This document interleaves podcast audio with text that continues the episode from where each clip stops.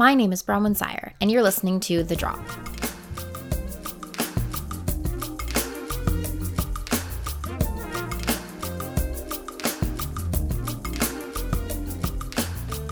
The Drop is an investigative, mindful, and creative dive into the future. Each episode will ask a question or investigate an issue around equality, sustainability, or a better future.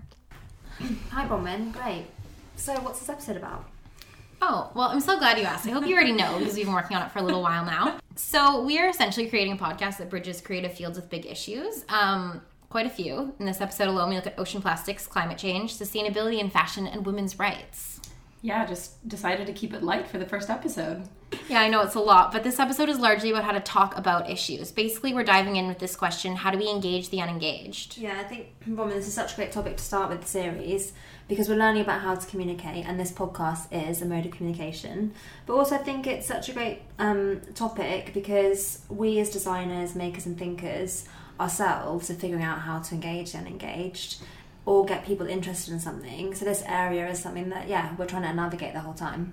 Yeah, that's so true, Pips. And between us, we talk about the complexity of dealing with these issues all the time. And being so complex, is there a right way or a wrong way to communicate them? Yeah, I always think about that. I mean, I am always trying to be positive, and I do wonder when we get into these issues deeper if me trying to be positive or not wanting to offend people means that actually I do neglect sometimes the seriousness of these issues. Yeah, definitely. So, we interviewed three guests in this episode, and the whole positive versus negative communication debate is something that all of them touched on.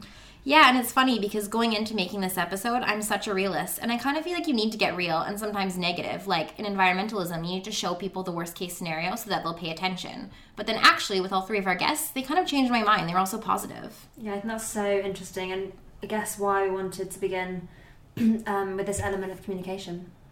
Yeah, so the first person we spoke to was Lucy Gilliam, who's an environmental scientist, activist, and co founder of Exxpedition, all around mega babe.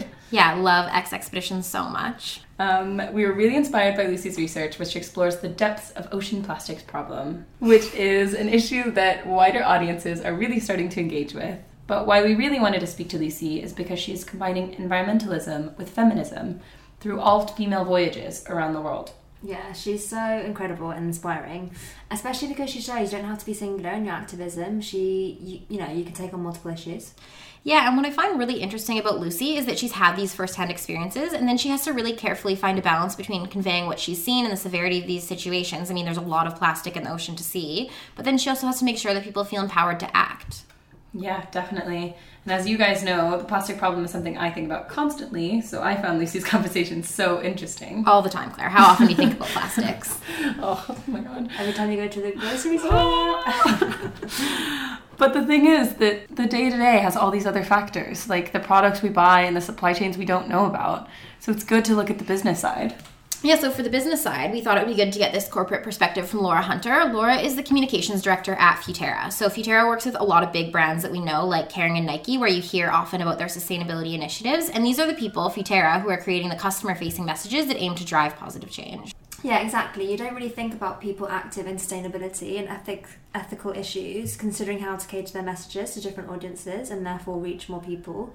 But I guess, of course, a consultancy that specialises in creative communication and business strategy will. Yeah, definitely.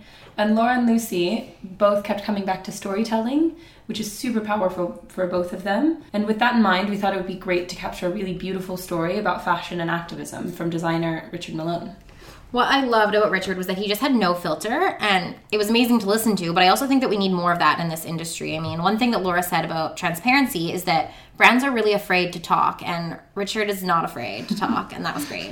I completely agree. I think you're right. We need that so much more and the fact that he wasn't scared to talk in such yeah, public arena was amazing. So I think yeah, his conversation was incredible. It was so timely because he was talking about the recent campaign for the repeal against the eighth. Yeah, so for anyone unaware, the Repeal the Eighth campaign was for a recent abortion referendum in Ireland where abortion had been banned since 1983. Yes, and the yes vote won, which is incredible. I mean, it's a major leap for women's rights in Ireland. Mm-hmm. It's a major leap for women's rights, but I think also what's interesting is that Richard, of course, is a man, and too often I think you just hear women on these issues, and men feel like it doesn't affect them and they don't speak out. But of course, it affects them, it affects everyone. And one thing I heard Richard say was that whether or not it affects you personally, women are half the population. So I love that he took on that issue. Yeah, 100%. And then as well, just going back to communication, Richard tells us how fashion acted as his campaign tool on this issue. And then he came up against some really big industry players. Yeah, I think what was so interesting that came up in this episode is the idea that bringing up any of these issues in a more fun or fashion or commercial space is a way to bring it to new, to new audiences. So a way to engage and engaged. And I think in that sense, it's really about bringing these things into pop culture. Yeah, and in that on that note, Lucy speaks about Blue Planet, which is ultimately a very English phenomenon. Um, but it's definitely had huge effects in this country. Just thinking about the recent attention we've given to plastics in the supermarket and straws in restaurants. Oh yeah, yeah. um, I mean, outside of the issues in this episode, I think pop culture is really taking on equality more and more. I mean, do you guys think that? I do, yeah. I think if you're going to talk about an English phenomenon, which is Blue Planet, then I'll bring up a Canadian one. um, Handmaid's Tale is really interesting, I think, when you talk about women's rights, because it's basically taken this worst case scenario as a way to get the conversation going. And it is about engaging the unengaged. And especially when it came out, I think was right after the Trump election. So it basically said, you know, people right now are saying, oh, it's not a great time for women. And then this TV show was this dystopian amplification of that. And it just got a lot of people talking. Yeah, definitely. And speculating into the future to engage the unengaged. Black Mirror is another good example alongside Handmaid's Tale. If you can show people a potentially dystopian future and let them see how current issues led there, it can be really powerful. Yeah, I think that's so true. I think you're right. When you see like extreme examples of this, then um, it kind of jolts you a bit out of your reality right now and makes you think, oh, maybe this thing that seems so obviously awful to me or out distant in the future isn't as far away as I think it is. Yeah. So, how do we talk so people will listen? As you'll hear through these conversations, there are so many examples of what storytelling is and what storytelling can look like, and it's not a one size fits all approach. Yeah, I mean, I wonder if we've answered the question we set out to, but I also think, does that always matter? I mean, hopefully, by exploring these issues, we found something that inspires us and something that resonates with lots of people.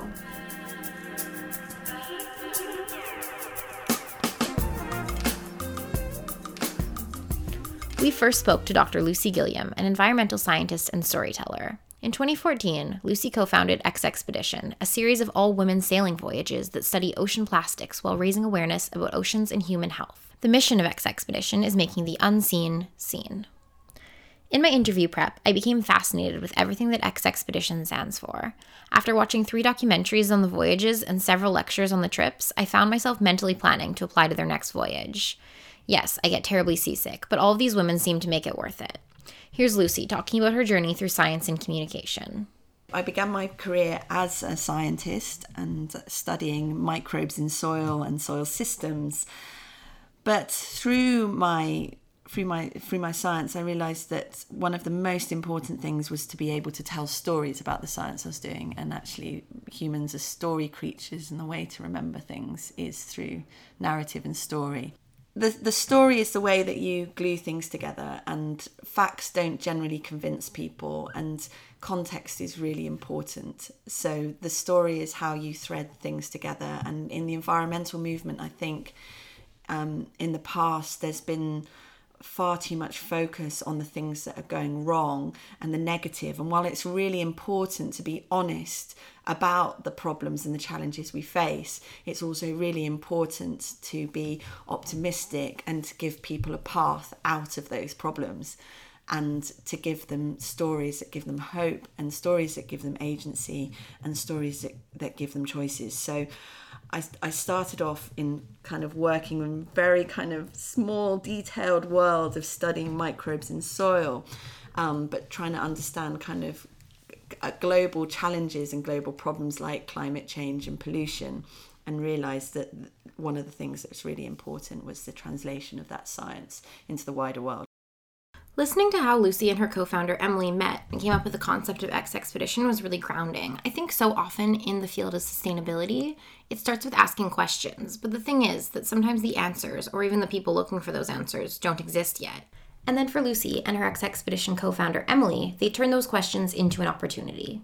When I met Emily, um, I was I was actually still working as um, as a science scientist in in government, and Emily um, had been sailing around the world studying plastics, and she started to have a lot of questions about the impact that these plastics had on human health. And at the time, I was working on chemicals and toxics, and so we met, and then we had lots of conversations, and we realized there were lots of things that lots of questions that we both had and we couldn't immediately put our hands on the answers and we felt that it was um, would be really useful if we could create a place where we could start to explore some of those questions.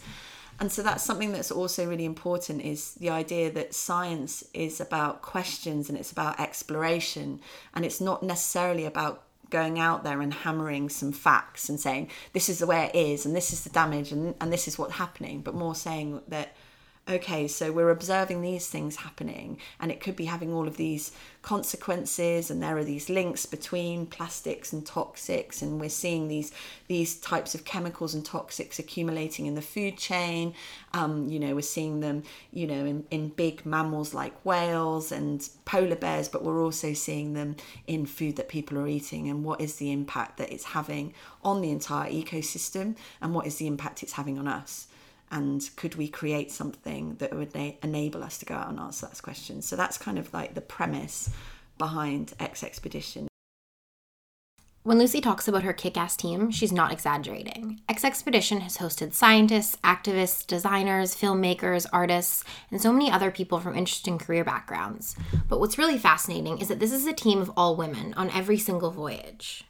Well, the women only thing came about because Emily and I had sailed um, in, on lots of different boats, and we had never sailed with an all women team. And we thought it would be quite interesting. We thought there might be different dynamics. And also, we thought that the the stereotypes of women as scientists and women in the media or women sailors or adventurers were really quite you know this not not very much diversity and so we thought it would be great if there were more role models out there. And I'd been a STEM ambassador for years um, a whole program that like government program in order to get more scientists into classrooms to pro- provide kids with more alternative role models. So you know that was also behind it of could we do something that could explore these questions and also put out some different ways of being a woman that would you know be empowering. So that's where the all women's thing came about. And um, the other thing that was really important for the first trip um, was that we wanted to have a lot of diversity in terms of skills. So we really set out to recruit um, people that could do lots of different things. So having someone on board that knew about behavioural scientists, um, behavioural science, and having someone on board who knew about like waste science, and um, and having artists and designers and storytellers and, and environmental toxicologists and things so people that we thought might have like interesting perspectives or views on the kind of key questions that we're answering and when it comes to telling stories, Exxpedition highlights the environmental issues we face by pairing them side by side with our own human health. The women in these voyages literally acted as guinea pigs for toxic pollution through what's known as biomonitoring. Yeah, and so the, the biomonitoring in the blood um, was part of a citizen science project called Safe Planet. And it was a UN sponsored project that analysed the blood of people all around the world for persistent organic pollutants. So these are pollutants that are um, generally regulated under the Stockholm Convention. So these are chemicals that are persistent and bioaccumulate in the environment and um, and, a, and a particularly toxic. And so we were really really lucky that the the scientists who had been involved in that UN project offered to also analyze our blood.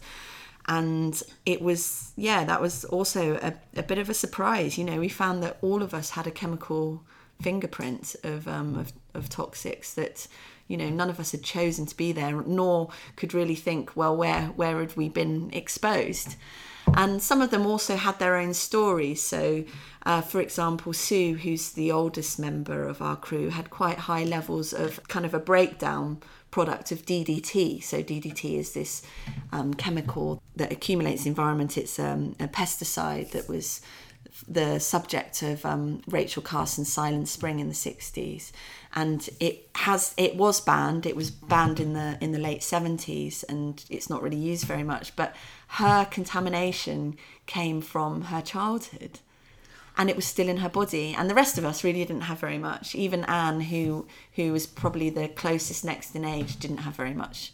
And so that was like a real difference um, of generations and to do with regulation. I think Lucy's point here is so critical because it goes to show that when you communicate about something in the way that Rachel Carson did when she wrote Silent Spring, it can actually lead to a change in regulation that makes a big difference. Today, Silent Spring is thought to be a cornerstone of modern environmentalism, having woken up the world to the dangers of chemical pesticides and in many ways leading to the ban on DDT. I think it's important to connect it with human health to show that you know what's happening out there in the world that's really far away from us is is actually you know it's part of us you know it's we're part of this living breathing ecosystem and what we do does impact like the other side of the world and and vice versa you know it's it is a bit of a wake up moment that we are part of our environment what we do comes back to us Lucy mentioned a lot of wake up moments during our conversation. Even as an environmental scientist, she was shocked at the amount of plastic they found on their very first voyage. Doing the plastic side of things on the ocean was actually quite new when I met Emily. So it, for me, the first Exxpedition was the first time going out and trawling and looking for plastics. And then the first trawls we did, we actually found quite a lot. So we were like maybe 200 nautical miles um, from Lanzarote after a couple of days sailing. We started doing our first trawls and we actually found more plastic fragments in then biota. So like little organisms, plankton floating on the on the surface. We counted how many we had of them, and we counted how many plastic fragments we had, and we had more plastic fragments than we had plankton. And we were like, wow. And I think for everybody on board, probably except for Emily because she's seen it all before, and we were all looking at this going, oh my god. And we like, and it's all like really small bits and then we're we're like looking at these little bits of plastic film and like we're looking under the microscope and we're going yeah a fish really isn't going to know that that's not food. And i think that was the moment when we kind of all looked around and went this is a global problem. So when we talk about how we actually talk about issues around sustainability i think ocean plastics is a great way to dive in. Um, plastics campaigning is sort of it's almost like a bit of a gateway drug for environmentalism because it's actually so obvious. Um, it's a lot easier to campaign on plastics, I think, than it is to campaign on climate change. You know, there's actually similar things underneath, but actually somehow it's easier to talk about plastics. It's more visual. Plastics is a it's a great environmental um, topic to start with. It's also like it's gone really like big times.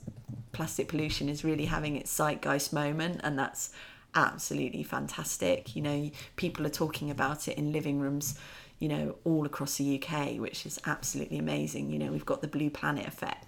David Attenborough has made it very mainstream, but he's been able to draw on a wealth of um, of science and research and knowledge. There is the blue planet effect, but he wouldn't. That message would not have got across if there wasn't all of that science and all of those really great diverse initiatives that enable people to do something about it.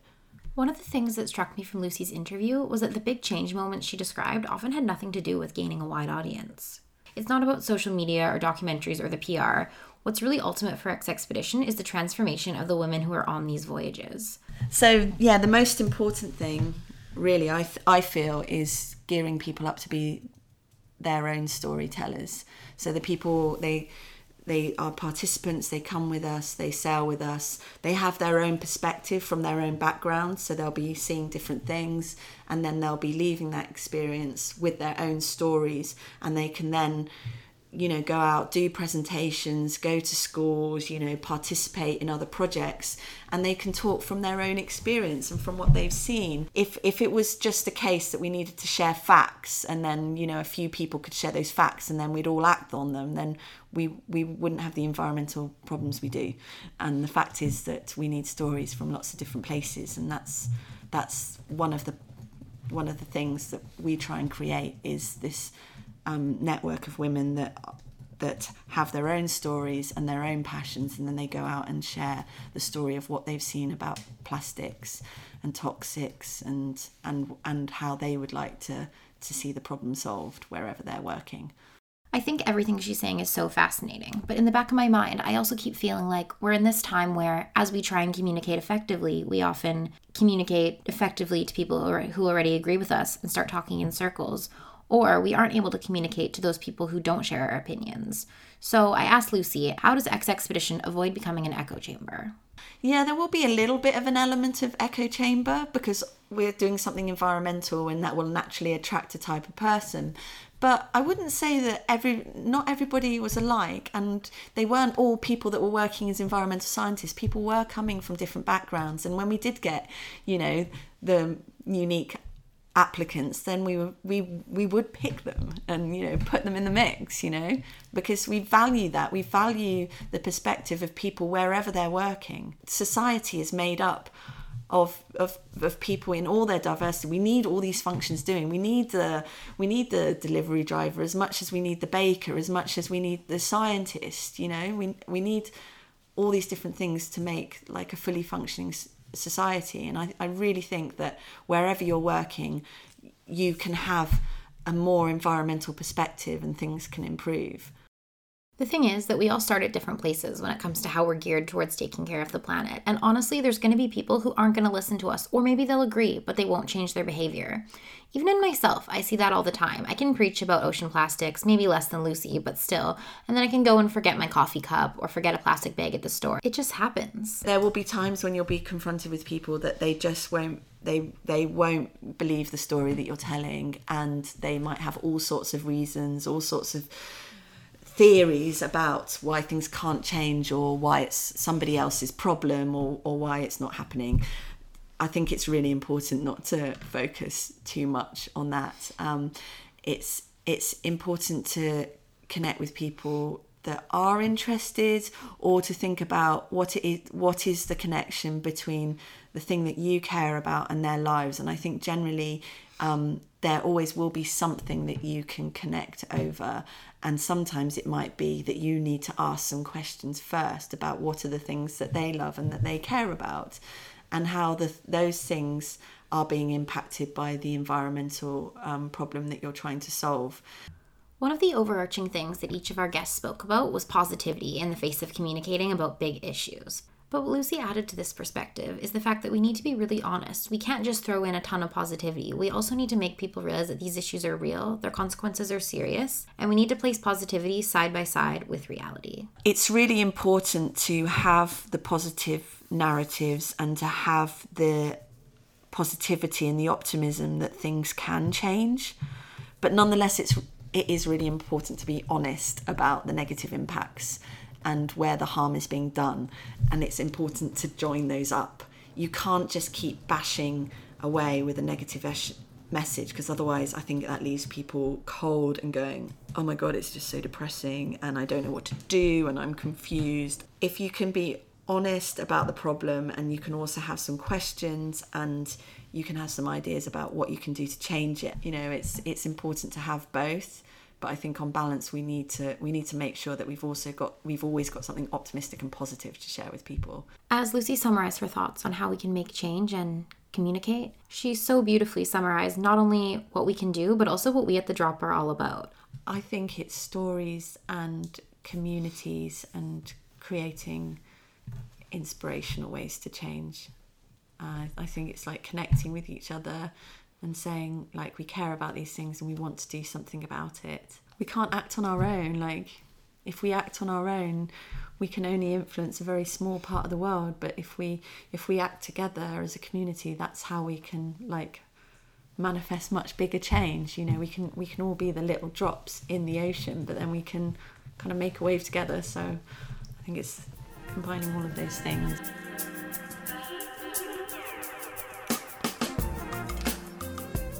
Lucy really drove home her message about storytelling to communicate science and the nitty gritty issues of environmentalism. But the truth is that a lot of the detriment to the planet is caused by consumption and corporations. I wanted to uncover the corporate side of the sustainability equation. For that, I spoke with Laura Hunter, a creative director and communicator at change agency Futerra. So, we uh, say at Futerra, what we do is combine logic and magic the sustainability side can be quite complex, necessarily so, um, very technical. But how do you take that and make it relevant to people? Because to create change, you both need the kind of the foundations of change, but you also need to bring people with you. Creating change is what Futerra is all about. But how that change translates into the brands they work with is pretty complicated. If you're not familiar with Futerra's client list, it includes brands that are vocal on their sustainability strategies, like Kering, H&M, and Nike. Others I was more surprised to see on their client list, like PwC and UBS Investment Bank. We don't necessarily just communicate sustainability initiatives at all. What we do is help our clients solve problems. They can come to us and say, "We don't want to carry on in this way. How do we ch- How do we kind of set our business up for the future?" Yeah. Uh, and uh, we would help our clients kind of define what it is that they want to do. What's the best kind of positive change that they could make as a company, and then we'll help them figure out how to get there. I think sustainability in fashion, especially from the industry side, is ultimately a paradox because, on the one hand, when a company goes out there and says what they're doing and shares it with the world, they're gonna take some criticism. But on the other hand, we need to criticize them because we need to ask companies to do better.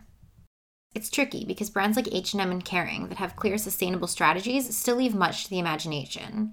How does H&M reconcile its waste or counteract its sheer size? And how can Kering acknowledge via Gucci that fur is cruel, yet still use the material under Saint Laurent? with transparency, um, you know, I want to talk about fashion because I work a lot in fashion.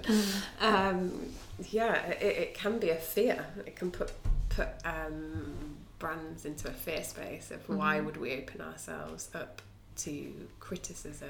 But I think.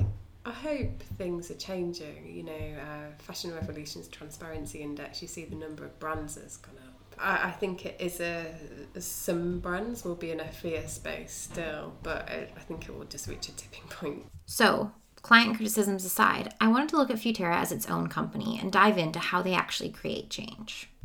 The brand has published an inspired and detailed constitution that outlines its mission. I asked Laura about some of the most interesting phrases. So the constitution kind of is the, the underpinning of Futerra. So, one thing that I really found interesting in that constitution is the audiences are who they are, not who we want them to be. Do you feel like when you speak to an audience, if it's they are who they are, not who they want them to be, that we ultimately can't change their perspective that they might already have about maybe climate change or environmentalism? So yeah, audiences are who they are, not who we want them to be. Is um, I think it's the fundamentals of communications is actually meeting your audiences where you're at, where they're at. Sorry. In sustainability, sustainability is often led by um, people who are. Uh, very purposeful, they're really driven, they're into transformation and change, and they want to change the world. Not everyone feels like that, so it's just about tailoring communications to meet audiences where they're at. So we use a really, really useful uh, kind of uh, seg- audience segmentation tool, which was um, developed by uh, Cultural Dynamics, um, and it's called Values Modes. Broadly, you can split people into three kind of groups, which we call it's uh, prospectors, pioneers, and settlers.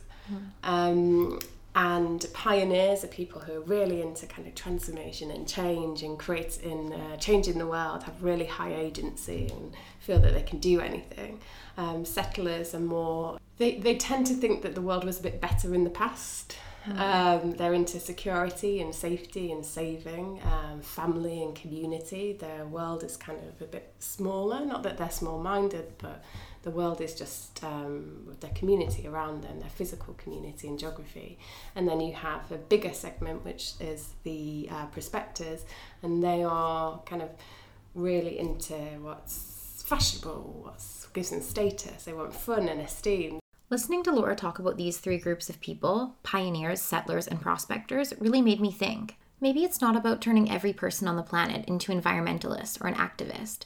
Maybe we just need to understand each person's orientation toward the world they inhabit and show them how they, and in turn we, can do better. these audiences all have different values and they have different needs. So I think what sustainability kind of needs everyone. Uh, it can't just be led by a small group of people. It really, to create a better world, we need everyone to engage in that discussion and that debate and in making it happen. Um, so, so yeah, that's why we say audiences are who they are, not who we want them to be, because we need to meet people where they're at. This makes sense, and it also explains why even some of the best values don't follow through into point of purchase. Increasingly, we find surveys that say Gen Z and millennials want to make a difference in the world, or they say they'll choose products that have better environmental kind of credentials, or they want to buy from purposeful brand. But it's what we call the values action gap. So we find that mm. what people say in surveys and what they go on to do is sometimes completely different. Nevertheless, Laura aligned with our other guests in that she really affirmed that positivity is the way to go.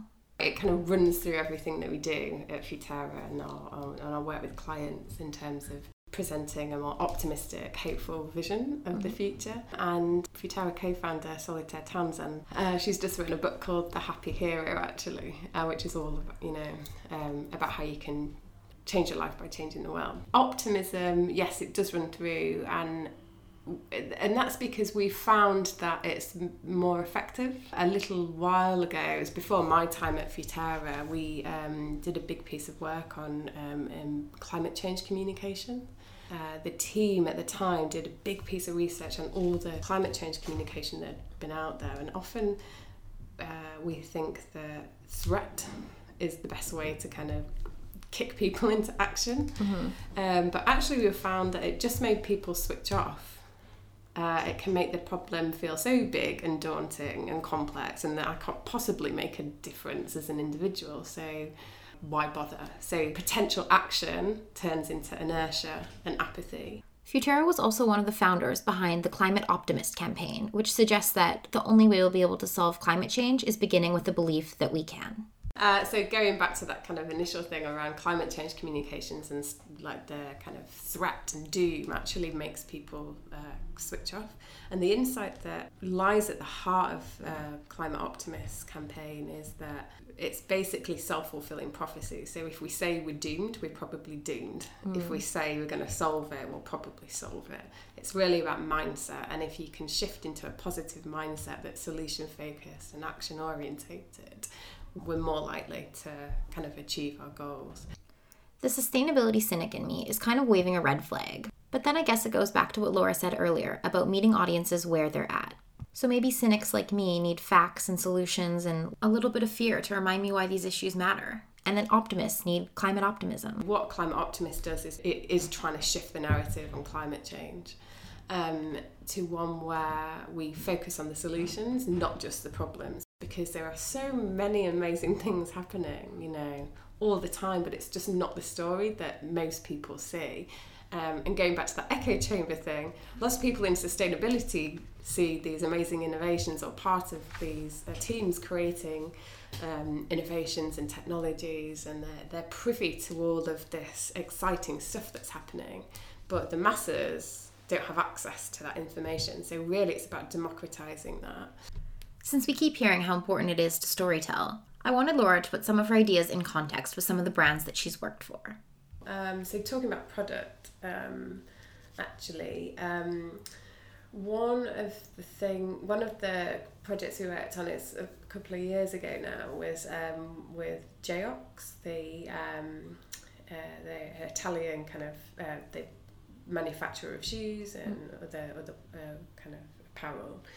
Uh, and we worked with them on how to sell their first sustainable product range line. And so they'd done lots of work in kind of reconfiguring their business to make it more sustainable what the actions they could take. All that work kind of manifested itself in a, a sustainable product line, which was a shoe. They'd managed to kind of cut the amount of components in the shoe by half.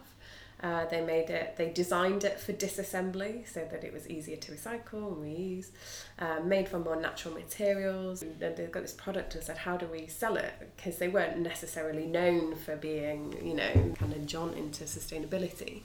Um, so we found a story in in that product is that what they've done is taken really really considered decisions to reduce and to kind of simplify the design of their shoe. And then we looked at okay well how do you sell that to an audience And at the time, there was definitely a trend around minimalism and actually reducing all the kind of clutter in your life. Actually, buying products with more, uh, with consideration and making really, yeah, considered decisions. So this idea of kind of simplification, um, which we found in the story of the shoot, could also be related to to a lifestyle trend. Uh, so we uh, told the story of the shoe around the art of simplicity. Finally, because she's a writer and communicator, I wanted to ask Laura one of the questions that really drove the whole idea behind this episode. Do you think that words ultimately can change the world? Yeah, I do. Most definitely. When you look at um, speeches that have kind of, you know, when you look at Martin Luther King's I Have a Dream speech, I think being able to articulate something in a powerful way, in a in a way that that people that anyone can relate to when you can tell a story about something that hasn't happened yet or where you want to go i think yeah definitely i think history shows us that, that words can do that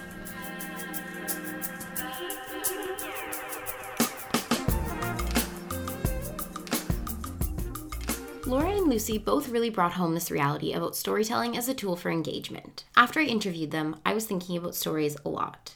Then I heard Irish born London designer Richard Malone tell the story of his involvement in Ireland's Repeal the Eighth campaign.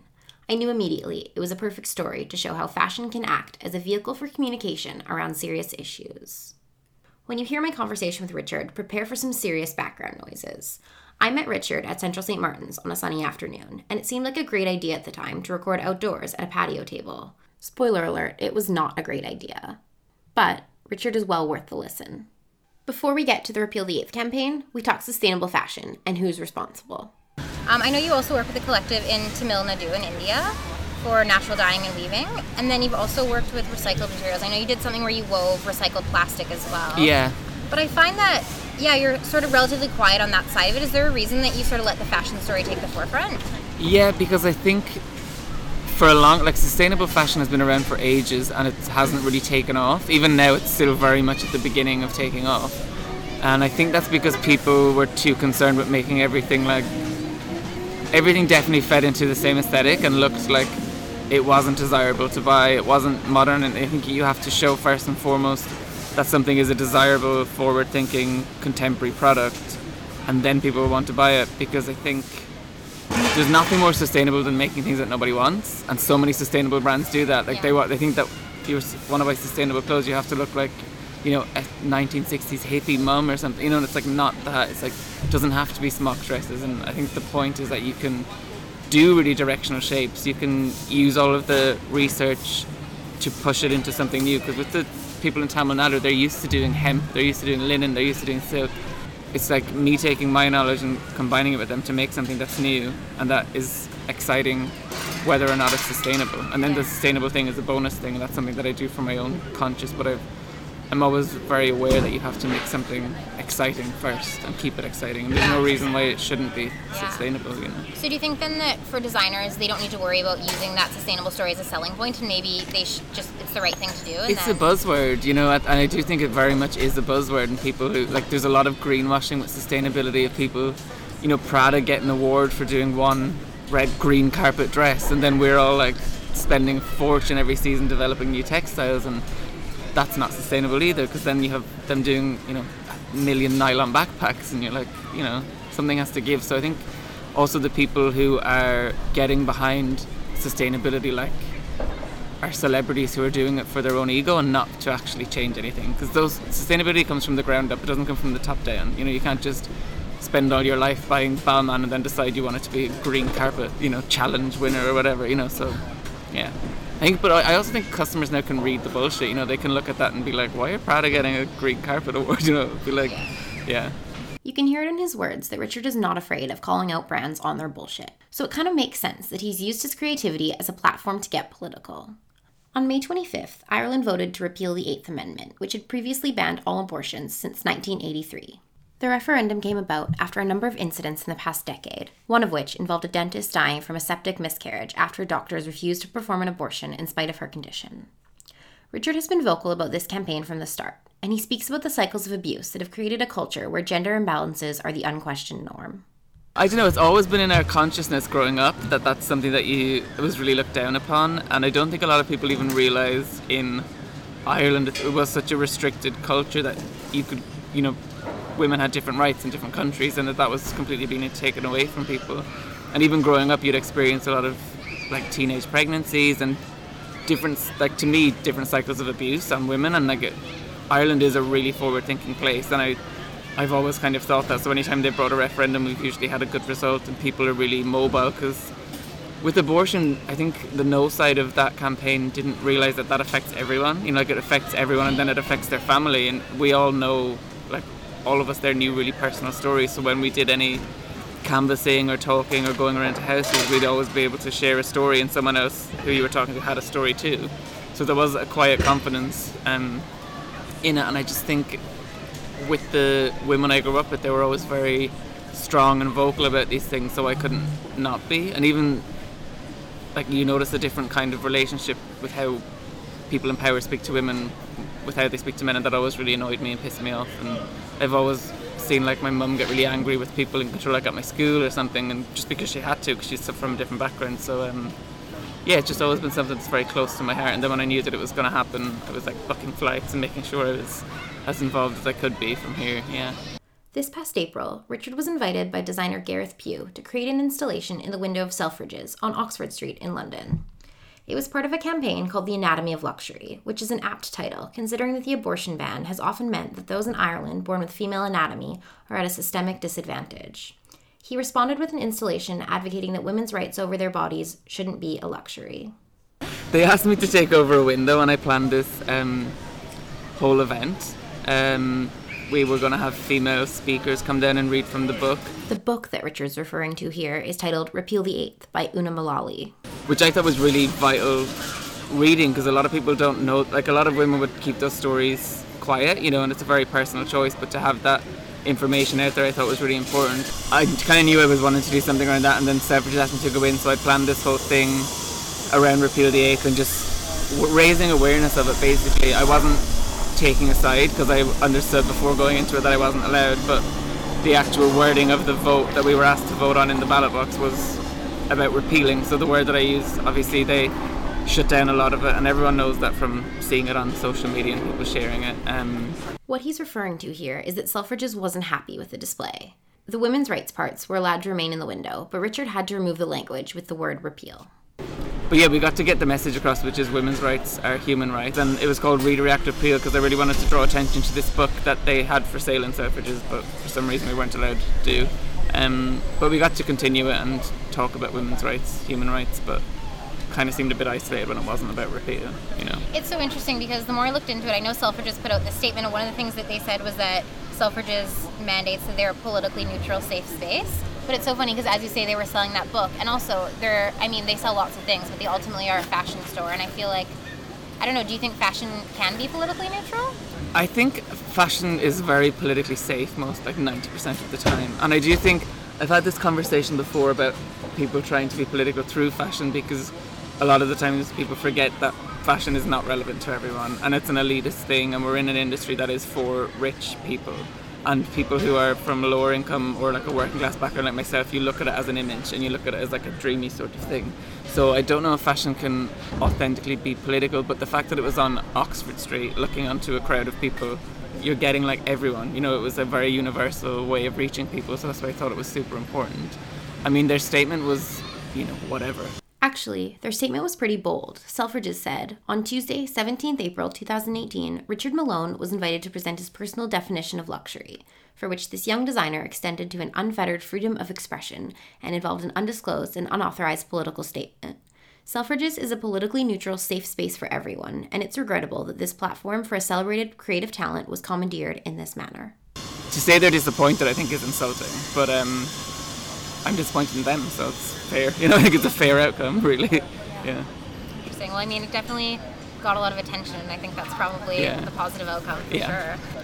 I know you created some outfits that you used in this installation, mm-hmm. um, and I feel like when I looked at them, I it was definitely like a cross between like sort of a sculpture like handmaid's tale sort of thing going on. was that intentional, or what was the design behind it? It was just things that I the whole branding for that redirect Cleo thing was um it was like red and white um or black and white. So was we did red and white. And then I think it was just a lot of sculptural shapes that I did and I wanted to do things that were really easy to move in and that were also very um like a part of my identity and what I do and just make them for someone who can move in and who can like really draw attention to that what, what the whole installation that's going on as a whole. So it was more so about we did some fittings with the dancers and making sure that you know you can move and you can you know and I like that all of the fabrics in it were made by women who are getting paid properly and it just like felt right to me to make it like how it was yeah I'm still so inspired by what Richard did when I think about it. I feel like every store window should be dancers and book readings and all these political ideas put together in a creative way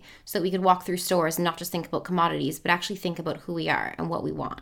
So I think the problem with fashion now is that brands are afraid to lead a conversation because they're afraid of their reputation and they're not like even with Selfridges they're afraid of their reputation so they were willing to be on the wrong side of history in that you know so and let them I think if you're not willing to. I think our generation is there's such change in fashion now and everyone's like not buying into those mega brands and we can you know really cycle through the shit and actually see like what's authentic.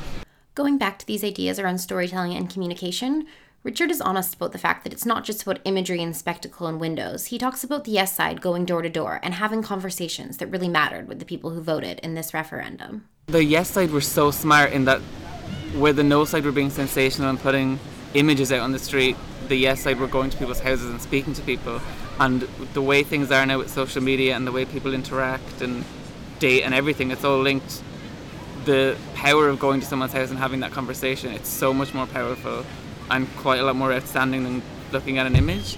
And I think, you know, you forget, the no side kind of forgot that there are 170,000 women in Ireland who've had abortion. They're not going to be comfortable looking at a poster that says abortion is murder, you know, and that's their families, that's their extended friend group. So I think they kind of dug their own grave really quickly. And I'm glad to see that. yeah, they really did. Yeah, it really sank. So Selfridges ultimately became a fashion entity that, as Richard puts it, stands on the wrong side of history. But some platforms are still willing to tout his message. A week before the referendum, Vogue published an open letter from Richard Malone in their opinion section, urging Irish voters to repeal and shedding light on this issue for Vogue's global audience. So I think it was really brave on their part because they're speaking to a huge. There's a huge base of conservative women that read Vogue, but there's also they're trying to get a younger audience in, and these are the things that we're concerned about. And I think, as I said, it's like a global conversation that we need to be having, and that needs to be a part of it. Like women's rights are completely fundamental. In the letter, Richard writes Many people on the other side of this debate have discussed how they couldn't imagine themselves in a circumstance that requires an abortion. My counter argument would be simply, quite frankly, it isn't your business. This is about choice. It is a particular kind of violence to take away another person's choice. On May 25th, I'll be voting yes for myself, for my young cousins, for the women who have been harmed or died as a result of this amendment, for women around the world who do not have a voice in these elections, for women who absolutely deserve and demand a choice, and for all the brilliant, incredible women who have persevered and fought for this day.